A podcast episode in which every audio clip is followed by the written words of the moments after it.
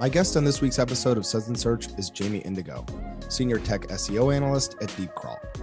Jamie is one of the leading technical SEO experts in the world. She likes to point out that she's 100% not a bot, but she speaks bot.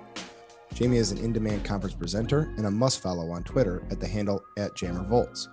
A few places you may have heard Jamie present include Brighton SEO, SMX Milan, SMX Munich, SearchLove, and Engage. If you followed SEO even casually over the past couple of years, you probably heard about Core Web Vitals. It's been one of the most popular topics at conferences and on SEO Twitter. Increasingly, Google is measuring page experience in an effort to improve rankings. What are Core Web Vitals? Why are they so interesting to technical SEOs? How do you measure and improve Core Web Vitals? Jamie will give our audience answers to these questions and many others. Grab something cold to drink and join me for a conversation with Jamie Indigo one of the leading technical SEOs in the world. We'll nerd out about the nuances of Core Web Vitals. We'll chat about how to use Lighthouse to get a better sense of all this, and I'll spend a little time discussing her awesome gig at DeepCrawl. Hey, Jamie Indigo, welcome to Suds and Search. How you doing? I am peachy keen. How about yourself, Mark?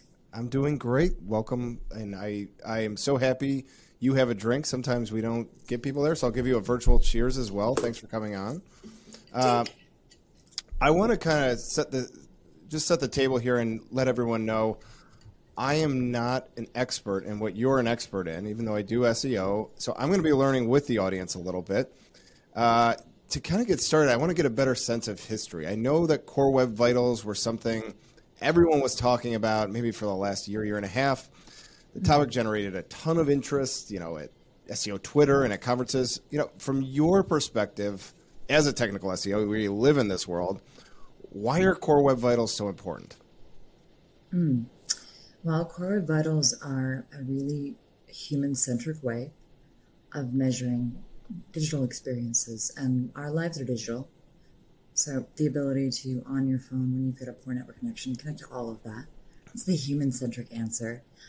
Uh, the more technical focus answer is Core Web Vitals are similar to um, you know, we measure cars. We talk about miles per gallon and horsepower and all of that, and they are the result of how it's built. And Core Vitals is the unified standard of measuring how we build or render a web page. Awesome. So, we, again, this is for my this is my ignorance, but before we had web Core Web Vitals, did they replace something? Was there something else that was sort of a measuring stick for how you were doing, or did there, did nothing exist before Core Web Web Vitals? Uh, before Core Web Vitals, there was lighthouse testing, and that was always lab data, and you, you had metrics you were really aiming to hit, but the adoption rate and the ability to test at scale was pretty limited. Okay. Um, I was at an in-house gig, and we set up a, a, local node instance and gave it a list of URLs that would run every week. We ported that data into our data visualization tool, and we follow it that way. But this was a big company that had the resources to do that, and most don't. With the correct data, that makes it even playing field. Everyone gets to know. Everyone gets to play.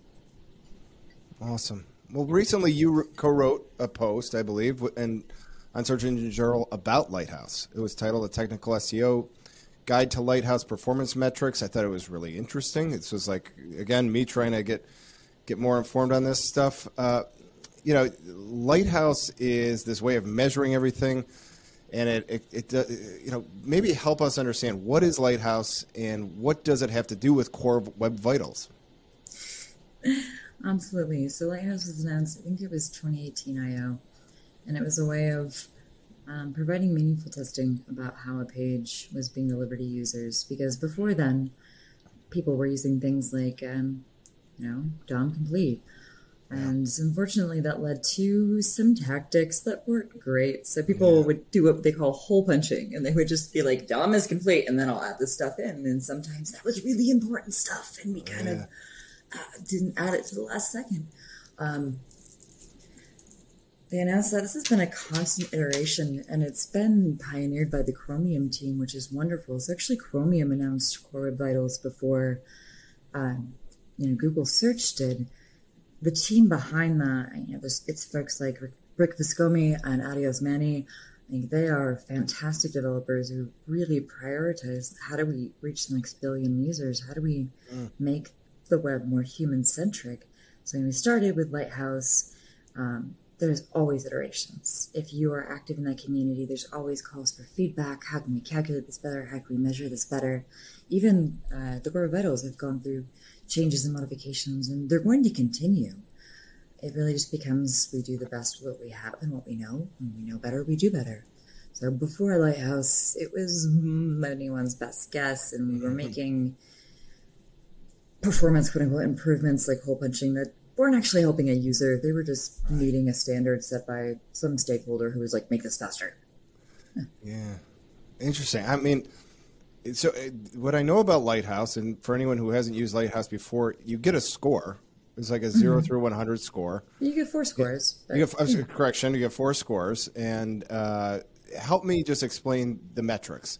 So mm-hmm. zero through 100, uh, zero being bad, 100 being good, you know, kind of put this in context for a newbie. Like, what does this, what does this really mean?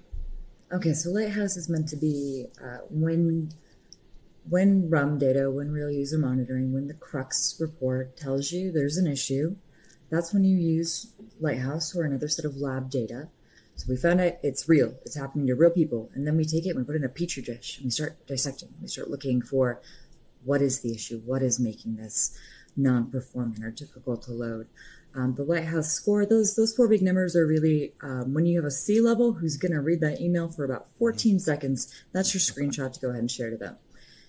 Not meaningful in any other format than that. But when you need the stakeholder buy-in and there's a big scary red number, great. You start breaking it down. There's five metrics to it. Um, of course, three of them the Core Web Vitals, and these have changed. Actually, the Lighthouse article you're referring to is a rewrite. Oh. I had written it for Lighthouse version six, and this latest one covered seven and eight. I'm sure there'll be more rolling out. Okay, and so one of those is I, think the article is a lot about performance metrics, if I'm not mistaken. So I make sure I'm, oh, yeah. I'm using the right terminology. Mm-hmm. And uh, this starts to get into a topic I hear about all the time that I know a little bit about: largest contentful paint.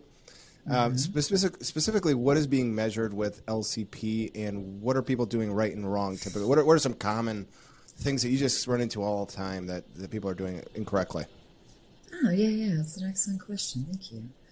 Um, so, largest contentful paint is the node on the page. So a node refers to an element, and this can be an image, it can be a block of text, but it represents the biggest piece of content that's above the fold. So what's on the screen before you interact with it, before you scroll anything. Um, it is, you know, very important. It's that visual cue. It's that, hey, your thumb can stop hovering. You're good. Be cool. Biggest problems I see with it pretty frequently are fundamentally the problems that impact all of them. We don't load what matters when it matters. So if you're prioritizing loading your footer, if you are prioritizing loading 75 external marketing pixels, stop it. Stop it right now. Too many pixels, okay. So many pixels. And most of the time, people don't make them asynchronous or defer them. So essentially, that head is the instructions on how to build this page, how to get to that LCP.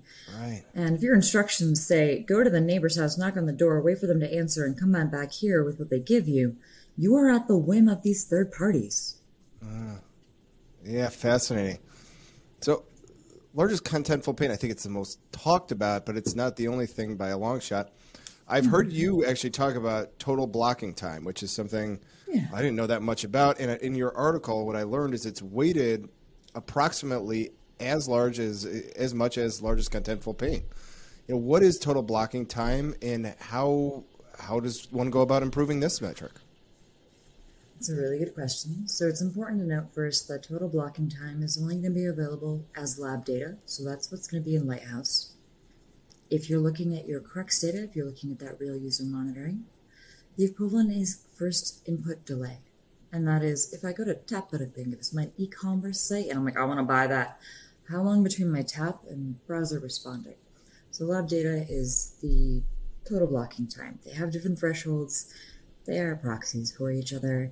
And every browser has a main thread. Main thread is where all big tasks happen. And sometimes those big tasks are entirely too big. So instead yeah. of blocking things out and rendering the node that's your LCP, and then the node that's your navigation, and the node that's every other piece on the site, it's one giant task. It's one beefy, Herculean feat. it occupies that main thread for so long. Or if you've got a tag manager in play, uh, you don't unbounce your events. So you have a tag manager, you have 75 marketing pixels stuck. Those things are firing back and they're interrupting the main thread and they're taking that over. So your user is like, I wanted to buy it, but the website wouldn't load. Oh, look, right. Instagram notification. Bye. Yeah, yeah, yeah. Oh, fascinating. So I, I think yeah, at least two of the things. Some of the things I look at, it, I feel like many of these things are about speed, like making sites faster, getting making load time mm, faster. Speed is not the same as performance. Sorry. Okay, so maybe that's a good maybe that's a good way to good good thing to to dwell on for a second. The difference between uh, speed and performance. You know, I, I that's a that's a mistake I made. Then, kind of correct me. What what is the difference between speed and performance in in this context? Absolutely. So, Core Vitals takes the idea of speed and instead makes it human centric. Yeah. So your page may not be that fast because you lazy load that footer, you are client side right. rendering. People also bought or read whatever it is, but that content that's above the fold, you prioritized it. You prioritized getting the user a sense of my request is answered, my information is here, and it can respond to me before you loaded the rest. Mm. It's okay. not how fast, how many milliseconds it is to your DOM complete, which led us to that hole punching and that whole nightmare. Right. It's how quickly did you provide a meaningful experience to a human? That's important. Yeah. Well, and then and then this is tried to this tries to be measured. So mm-hmm. are we getting into an area I want to just make sure maybe this is an oversimplification, but are we getting into an area that you mentioned in, in the article cumulative layout shift that this is something different to me that this is about uh, Ooh, that's you know, measuring improving. annoyance. Is that is that what it is? Okay, so that's not. Yeah, it's legitimately meant to measure how annoying you are to a user. what are some What are some ways that people are annoying users and therefore messing up their cumulative layout shift? What are your some of your favorite cringeworthy examples of this?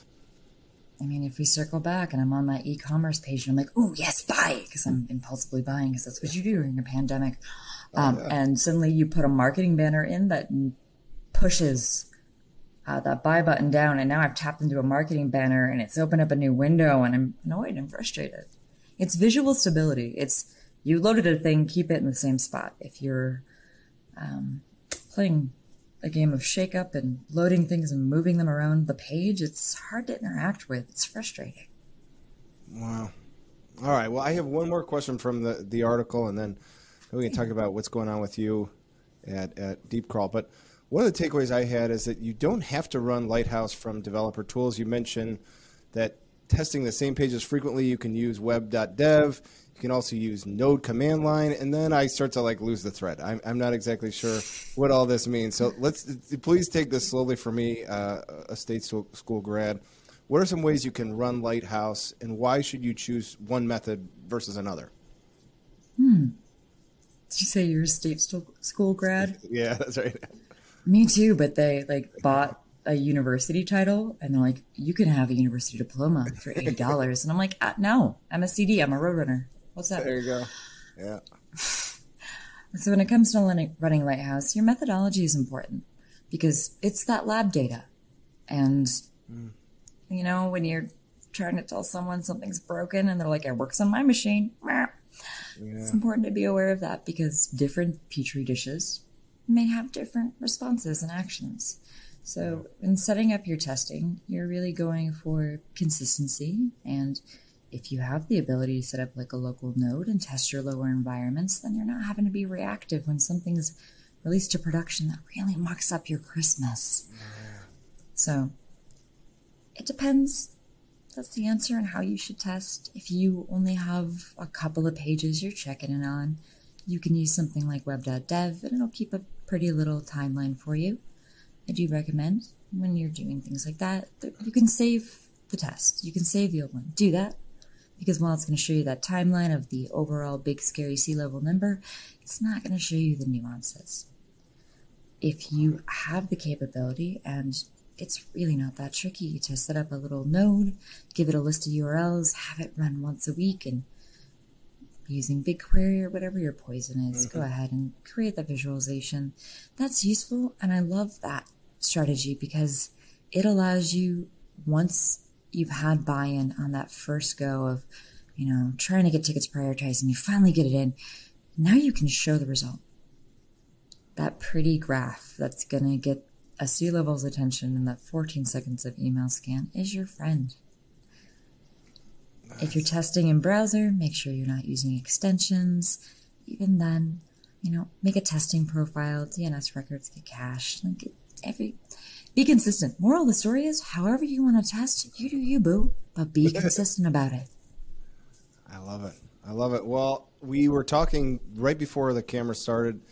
You are coming up on a year at DeepCrawl. I'm. I didn't even realize you were there. You're like uh, this amazing follow on Twitter. I didn't really know where you worked. Uh, where? Oh, don't what, say that. They're gonna want me to put the handle in my bio now. Ah, dumb. What has the year been like, though? How, how's it going at DeepCrawl? Are you, are you you doing interesting stuff? How do you like it? I never thought I would go back in house. So I have mm-hmm. been.